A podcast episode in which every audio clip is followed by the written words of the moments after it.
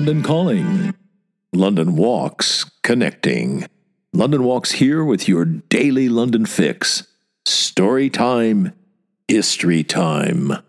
September 1st. September 1st, 1939. Germany invades Poland. So it's kicked off.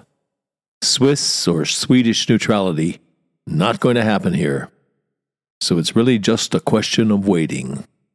The definition of a portent is a sign or warning that a momentous or calamitous event is likely to happen. Things have gone beyond likely to happen. Likely to happen isn't strong enough. They're going to happen. So I don't know what the word is for these two events. There was still no shooting, war hadn't been declared, but they didn't belong to before. They belong to it's here, it's started, it's come. The two events I have in mind have shed their portent skin. They're not proclaiming likely to happen, they're proclaiming it started. One of the events has come to be known as Operation Pied Piper. The name self explanatory the evacuation of children. It had actually started on August 30th. 48 hours later, today, September 1st, it was in full swing. A million and a half people, over half of them children, evacuated from urban target areas. We'll hear from one of those youngsters in a minute. The second event is probably less well known, but no less telling. The BBC's regular television service was shut down at the end of a Mickey Mouse cartoon. It was said that the strong signal from the transmitter at Alexandra Palace would provide a navigational aid for enemy bombers. What a thought! Enemy bombers death, mutilation, destruction coming in like a load suspended from a pulley, coming down on a cable, being beamed in by Mickey Mouse. For the record, for many years it was believed that the service was shut down in the middle of the cartoon, and then, when service was resumed in 1946, they started at the point where the cartoon had been cut off. You know, we're picking up where we were when we were so rudely interrupted. Well, it's a nice story. Very fitting, but also depressing. Seven lost years and all that. But apparently, it's an old urban legend. Recent research has shown that Mickey's gala premiere was not cut, but ran through to the end before they pulled the plug. And it wasn't just worries about the Luftwaffe using the Ali Pali signal as a navigational aid. Only 20,000 households had television sets in 1939. Television programs were expensive to produce. It was felt that the resources, the manpower, could be put to better uses in wartime. In fact, 50 BBC engineers were redeployed to work on radar projects. But let's get back to Operation Pied Piper. And instead of refracting the experience through a historian, his or her sifting of the evidence and writing it up, Let's hear directly from somebody who lived it. This account was written by an anonymous London schoolgirl. She was a pupil at the North London Collegiate School. She's very impressive, so articulate. This is someone who was there. She's telling it like it was. This is what it was like. August 21st to 28th, 1939, was a week of suspense. The Soviet German pact was announced, and people suddenly realized that a European upheaval was imminent. The six o'clock news became an event of national importance.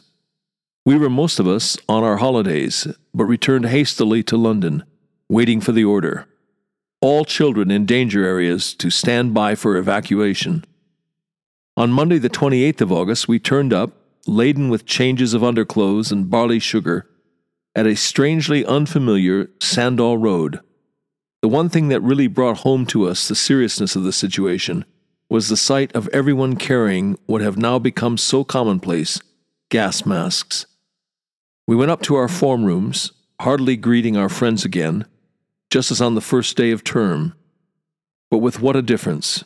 Everyone gave her solemn opinion, including first hand information, on the outcome of the crisis, and even holidays had to take second place. By now carefully labeled, we went down to prayers, only a little more than a third of the school was present.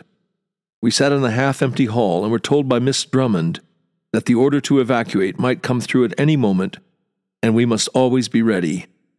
So, all that week, we came to school in the morning after fond farewells and the hurried making of sandwiches, and all that week, until the fateful Friday, we returned home in the evening and ate our sandwiches for supper. But we had by no means a dull time at school. We had meetings for poetry and play reading, scrapbook making, the study of astronomy, and rummy in room five. We were briskly organized into squads and played energetic, if somewhat unusual, games of rounders at the home field, watched with amusement and funny remarks by the men in charge of the local barrage balloon, which reposed gracefully on the lower pitch. The ball had frequently to be retrieved from the precincts of the balloon and the upper netball court, where the men were usually to be seen, dressed in singlets and shorts, and an occasional Air Force cap, eating lunch off trestle tables. Back at school, education was supplied in the form of travel talks by one member of staff, talks on how to recognize our feathered friends by another, lectures on the history of Poland, and communal and somewhat hectic washing up. On Thursday, the uncertainty was ended. Friday was to be the day. The barley sugar was hastily replenished, and we said goodbye in earnest. Friday morning was much the same as any of the others, and passed quickly. And after a substantial lunch and a last rechecking, we set off on our journey. We marched in twos to Kentish Town Station, feeling intensely like a Sunday children's outing or a caravan of camels we were heartily cheered on our way by the inhabitants of Camden Town, who stood at their front gates, gazing sympathetically upon us and murmuring, Cheer up, ducky. We reached the high road, and there were the placards Germans invade Poland. We stood on the station platform for about 20 minutes, feeling rather subdued, and wishing that our rucksacks were not quite so heavy. At last the train came, and we bundled in. Only the engine driver knew our destination However, we kept our spirits up, for it was rather an adventure, and we were all in it together. We did crossword puzzles, munched sweets, sang, and a member of staff even produced a wireless.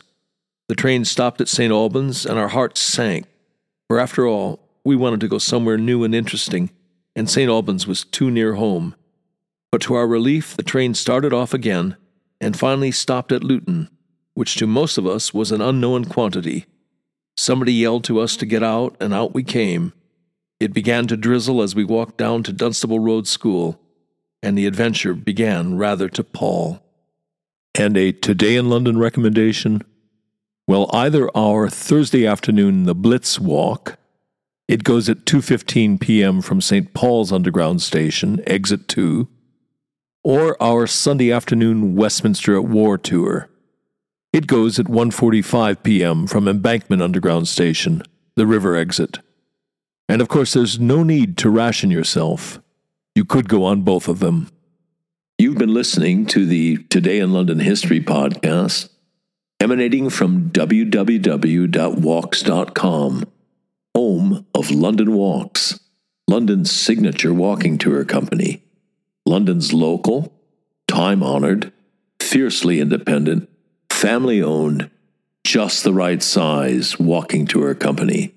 And as long as we're at it, London's multi award winning walking tour company. Indeed, London's only award winning walking tour company. And here's the secret London Walks is essentially run as a guides cooperative. That's the key to everything. It's the reason we're able to attract and keep the best guides in London you can get schlubbers to do this for 20 pounds a walk, but you cannot get world class guides, let alone accomplished professionals. It's not rocket science. You get what you pay for. And just as surely, you also get what you don't pay for. Back in 1968, when we got started, we quickly came to a fork in the road. We had to answer a searching question Do we want to make the most money or do we want to be the best walking tour company in the world? You want to make the most money, you go the schlubbers route. You want to be the best walking tour company in the world, you do whatever you have to do to attract and keep the best guides in London. You want them guiding for you, not for somebody else. Bears repeating, the way we're structured, a guides cooperative, is the key to the whole thing. It's the reason for all those awards. It's the reason people who know go with London Walks. It's the reason we've got a big following, a lively, loyal, discerning following. Quality attracts quality. It's the reason we're able, uniquely, to front our walks with accomplished, in many cases distinguished professionals barristers, doctors, geologists, museum curators, archaeologists, historians, criminal defense lawyers, Royal Shakespeare Company actors, a bevy of MVPs, Oscar winners, people who've won the Guide of the Year award.